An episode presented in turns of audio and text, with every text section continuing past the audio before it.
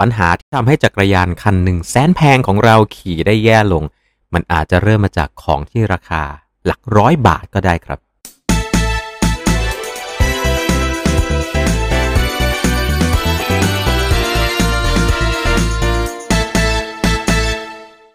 อยากซื้อสินค้าอะไหล่และอุปกรณ์จักรยานใส่โค้ดส่วนลดพิเศษ ในลิงก์ร้านค้าผู้สนับสนุนช่องเราข้างล่างได้เลยนะครับ สวัสดีครับ กลับมาพบกันอีกหนึ่งรอบกับ Cycling Hub Thailand ครับ ช่วงนี้ก็จะเป็นช่วงที่อากาศก็เปียกๆกันเกือบทุกที่ของประเทศไทยเลยนะครับ แล้วทุกๆ ครั้งที่ช่วงหน้าฝนเข้ามาแบบนี้ปุ๊บ เวลาออกไปขี่จักรยานที่ไหน ผมก็จะได้พบกับเสียงหนึ่งที่ได้ยินจนชินหูเลยครับ ก็คือเสียงของโซ่แห้งๆที่สกปรกนั่นเอง ดังนั้นวันนี้ฮะจะมาคุยในเรื่องของโซ่ที่สกปรก เราจะต้องทำอย่างไรกับเขาดี เป็นเรื่องปกตินะครับที่เราน่าจะรู้กันมาตั้งแต่เด็กๆ แล้วว่าโซ่จักรยานเนี่ยมันต้องหยอดน้ำมันใช่ไหมครับ น้ำมันก็คือสารหล่อลื่น หรือว่าที่ฝรั่งเรียกกันว่าลูบิแคนนี่แหละฮะสารหล่อลื่นมีหน้าที่ทำอะไรครับ จริงๆ แล้วสารหล่อลื่นมีหน้าที่เข้าไปชโลม จุดหมุนต่างๆ ในข้อต่อของโซ่ฮะส่วนต่างๆของโซ่ที่จะมีการสัมผัสกัน เพราะถ้าหากว่าโซ่นะครับผม เกิดสึกหรอมากขึ้นเรื่อยๆ ระยะห่างระหว่างข้อต่อของโซ่แต่ละข้อก็จะมากขึ้น และสิ่งนั้นจะทำให้จานกับเฟืองของเราสึกเร็วกว่าเดิมนั่นเอง รวมถึงครับ เมื่อเราใช้งานไปแล้วโซ่ที่สกปรก มีสิ่งสกปรกเข้าไปอยู่ในโซ่ โซ่จะมีความสามารถในการไหลตัวไปผ่านฟันเฟืองต่างๆ หรือเรียกกันง่าย ๆ ว่า มันจะลื่นน้อยลงครับ ถึงแม้ว่าจะยังไม่ได้มีการศึกษาจนถึงขั้นเป็นชิ้นเป็นอันเลยนะครับว่าโซ่สกปรกกับโซ่สะอาดเนี่ยมันจะช่วยเราเซฟกี่วัตต์กันแน่หลายสำนักมีการทดลองแล้ว แต่ยังไม่ได้ตัวเลขที่รู้สึกว่าจบอย่างเป็นวิชาการ แต่สิ่งหนึ่งที่ทุกคนรู้สึกได้อย่างแน่นอนครับว่า โซ่ที่สะอาดขี่จักรยานได้ดีกว่าโซ่ที่สกปรกมาก และที่สำคัญที่สุด มันช่วยยืดอายุการใช้งานของชุดขับเคลื่อน ซึ่งเมื่อเปลี่ยนปุ๊บ ก็ใช้เงินเยอะนะครับ ทีนี้มาดูในเรื่องของการหล่อลื่นโซ่กันบ้าง น้ำมันหล่อลื่นโซ่เนี่ยตามหลักการใช้งานโดยทั่ว ๆ ไปครับ อะไรก็ได้ที่สามารถเข้าไปเคลือบผิวเข้าไปช่วยลดแรงเสียดทานระหว่างข้อต่อโซ่ของแต่ละจุดเท่านั้น จริงๆ แม้แต่น้ำมันเครื่องหรือว่าน้ำมันที่ใช้กันอยู่ในรถยนต์ หรือว่ายานยนต์อื่นๆ ก็สามารถใช้ได้ แต่เดี๋ยวก่อนฮะเดี๋ยวก่อน เดี๋ยวก่อน อย่าพิ่งมาดราม่าและคอมเมนต์ด้านล่าง อย่าพิ่งมาคอมเมนต์อะไรว่าผมฟังผมต่อไปก่อนนะครับ บรรดาแบรนด์น้ำมัน หรือว่าท่านร้านขายอุปกรณ์จักรยานทั้งหลาย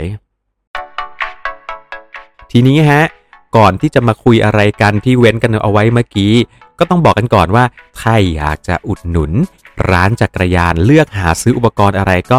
กดเข้าไปในคอมเมนต์ทางด้านล่างนะครับ เพราะว่าในนั้นเนี่ยมีร้านจักรยานที่เป็นสปอนเซอร์ของเราอยู่ เพียงคุณกดโค้ดหรือว่าส่งข้อความไปบอกทางร้านว่ามาจาก Cycling Hub Thailand คุณก็จะได้รับส่วนลดจากการซื้อสินค้าในร้านไปเลยฮะ กลับมาในเรื่องของโซ่กันนะครับผม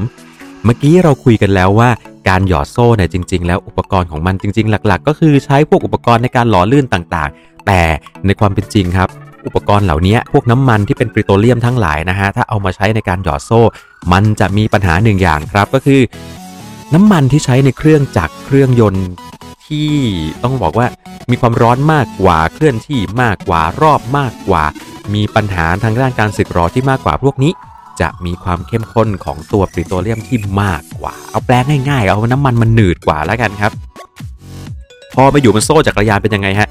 ถามจริง ๆ ครับผมว่าโซ่จักรยานเนี่ยถามว่ามันสึกหรอถึงขนาดเครื่องยนต์เลยไหมนะฮะ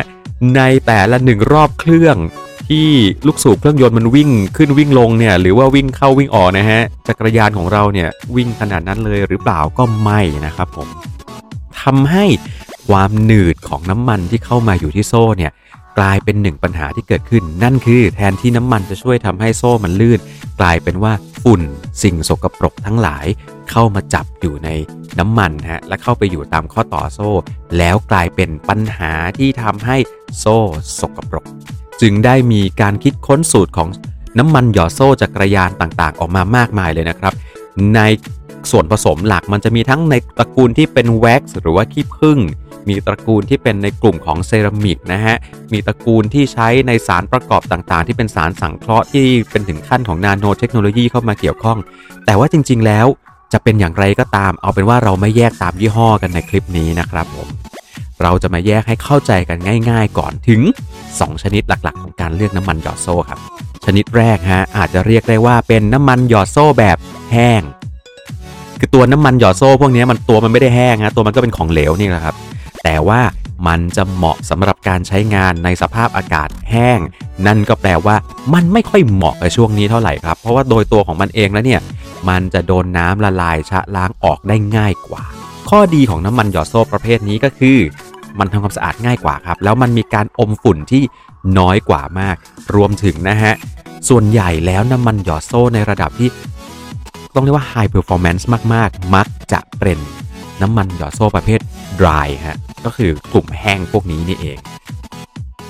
และเมื่อมีแบบแห้งไปแล้ว อีกกลุ่มหนึ่งก็คือน้ำมันหยอดโซ่แบบเปียกครับผมอะก็เข้าใจง่าย ๆเลยครับ น้ำมันในกลุ่มนี้ โดนน้ำแล้วไม่ค่อยไหลออกนะฮะตัวเองสามารถยึดเกาะพื้นผิวได้ดีกว่า มีทั้งในรูปแบบของเซรามิก แล้วก็รูปแบบของน้ำมันครับที่มาจากปริโตเคมี ซึ่งข้อดีก็อย่างที่บอกครับว่ามันจะถูกน้ำล้างได้ยากกว่า ในหลาย ๆ ตัวอาจจะมีปัญหาเรื่องการอมฝุ่น อยู่บ้างฮะถ้าเกิดใช้ไปนานๆแล้ว ไม่ค่อยได้ล้างไม่ค่อยได้ทำความสะอาดตัวน้ำมันเองนี่แหละครับ ผมที่ทำเป็นตัวจับฝุ่น ซึ่งสังเกตได้ง่าย ๆ โซ่จะดำครับ ไม่ว่าจะเป็นน้ำมันแบบแห้งหรือว่าน้ำมันแบบเปียกนะครับ สิ่งหนึ่งที่หลาย ๆ คนละเลยแล้วกลายเป็นปัญหาของการขี่จักรยานไม่ใช่เฉพาะในหน้าฝน จริง ๆ ก็คือตลอดเวลาทุกฤดูเลยก็คือ หยอดน้ำมันไปแล้ว